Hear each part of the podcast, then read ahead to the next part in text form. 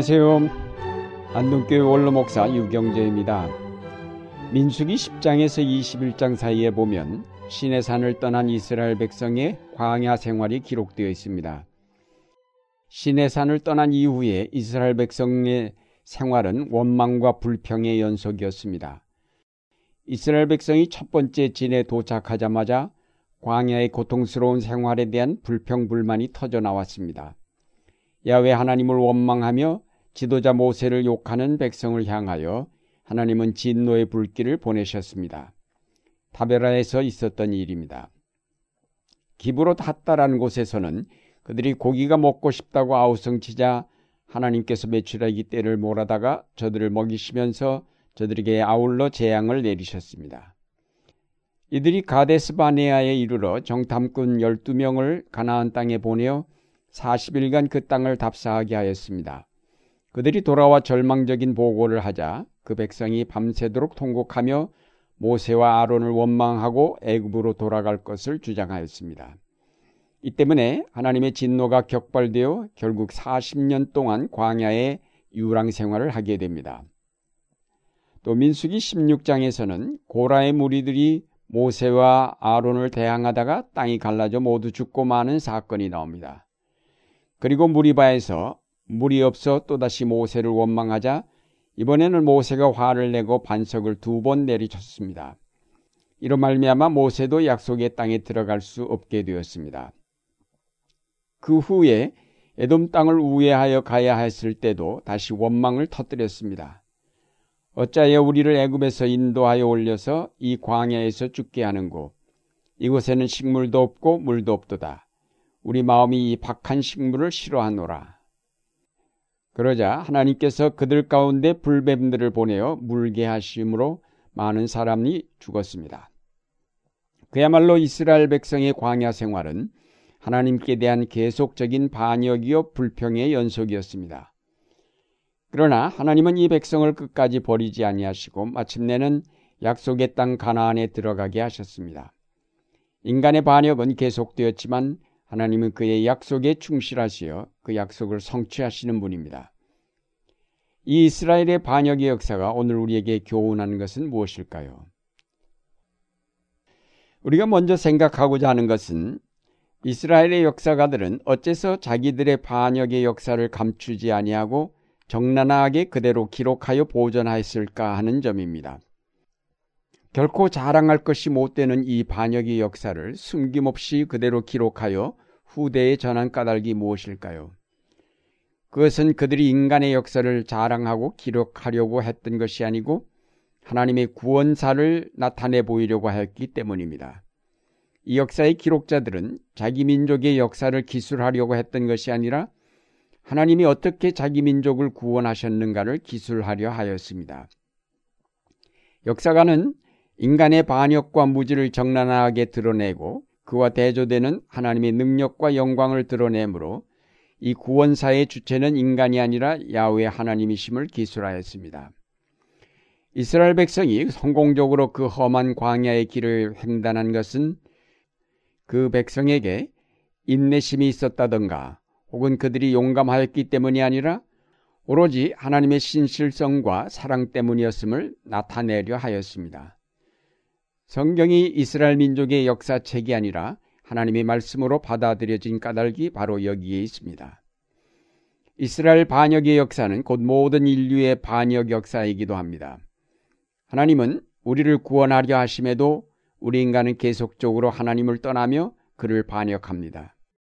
오늘 우리가 역사의식을 갖는다는 것은 인간 반역의 역사를 솔직하게 인정하고 그럼에도 거기에 이루어지는 하나님의 구원 역사를 볼 수 있는 눈을 갖는다는 것을 뜻합니다. 이처럼 계속적으로 하나님을 반역하는 인간이지만 하나님은 이들을 사랑하사 그의 유일하신 아들 예수 그리스도를 보내셨고 그리스도를 믿는 자들에게는 무조건 구원의 약속을 주셨습니다. 하나님께서 예수 그리스도를 통하여 구원의 길을 여신 것은 순전히 그의 사랑 때문입니다.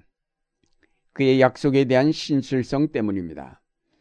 인간의 역사는 아담 이후 오늘까지 계속적으로 하나님을 배반한 역사입니다.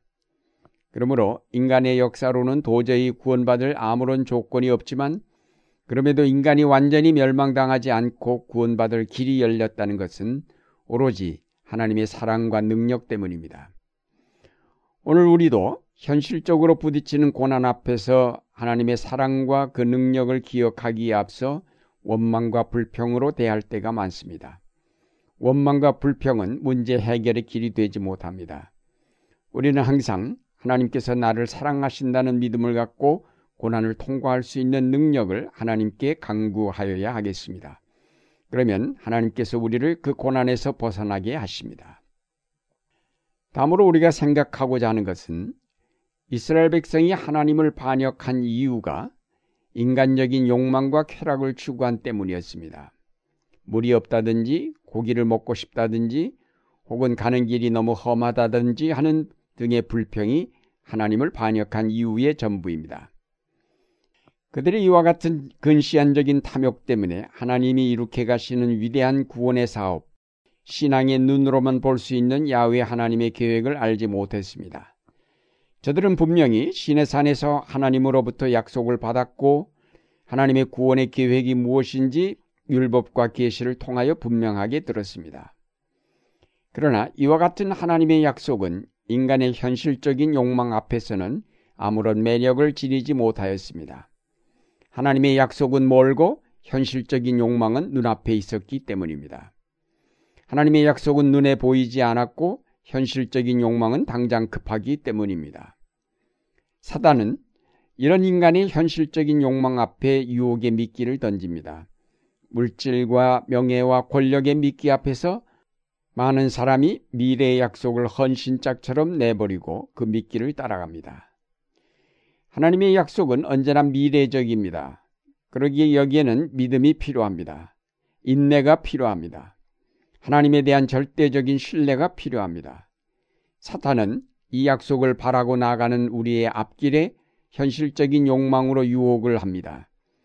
우리는 이 유혹과 부단히 싸워야 합니다. 타협하지 말아야 합니다. 늘 기도함으로 유혹을 경계하여야 할 것입니다. 끝으로 우리는 인간의 반역과 실패가 하나님의 구원 계획을 좌절시키지 못한다는 사실을 보고자 합니다. 항상 하나님의 심판과 용서가 이스라엘의 반역을 극복하여 저들을 다시 약속의 땅을 향하여 나가게 하셨습니다. 하나님은 이스라엘이 범죄할 때마다 진노로 심판하셨습니다. 그러나 바로 이 심판이야말로 사랑의 채찍이었습니다. 하나님께서 택한 백성은 저들이 잘못된 길로 가려 할 때에 하나님은 저들을 그대로 버려두시지 않았습니다. 택한 백성이기에 비록 미련하고 우둔하며 순종치 아니하여도 끝까지 버리지 아니하시고 저들을 가르치시며 훈계하여 약속의 땅으로 이끌어 가셨습니다. 이스라엘은 하나님으로부터 도망갈 수가 없었습니다. 하나님께서 그렇게 내버려 두시지 않았기 때문입니다. 하나님은 40년이나 지체하게 해서라도 그 백성을 가르쳐 깨우치시고 그래서 그는 약속하신 바를 그대로 성취하시는 분입니다. 우리가 이런 하나님의 뜻을 바로 알기만 한다면 오히려 우리는 채찍을 맞으면서도 감사할 수 있을 것입니다. 우리가 때로 넘어지고 때로는 낙심하고 때로는 아파도 우리가 절망하지 말 것은 우리가 아버지의 품 안에 있기 때문입니다. 하나님의 선택 안에 우리가 있다는 사실은 우리의 용기의 근원이 됩니다. 인간의 실패가 결코 하나님의 성취를 막을 수가 없습니다. 사랑하는 여러분, 우리 인간이 하나님을 반역해도 하나님은 우리를 찾아오시어 구원하십니다. 우리를 부르시어 그의 택한 백성으로 삼아 약속의 땅으로 인도하여 드리십니다. 이 놀라운 하나님의 사랑과 은총을 기억하고 끊임없이 감사를 드립시다. 이제 우리는 광야의 나고자가 될 것이 아니라 여호수아와 갈렙과 같이 약속의 땅을 기업으로 받는 하나님의 택한 백성이 되도록 좀 더 멀리 보고 좀 더 크게 하나님의 역사를 바라볼 수 있기를 바랍니다.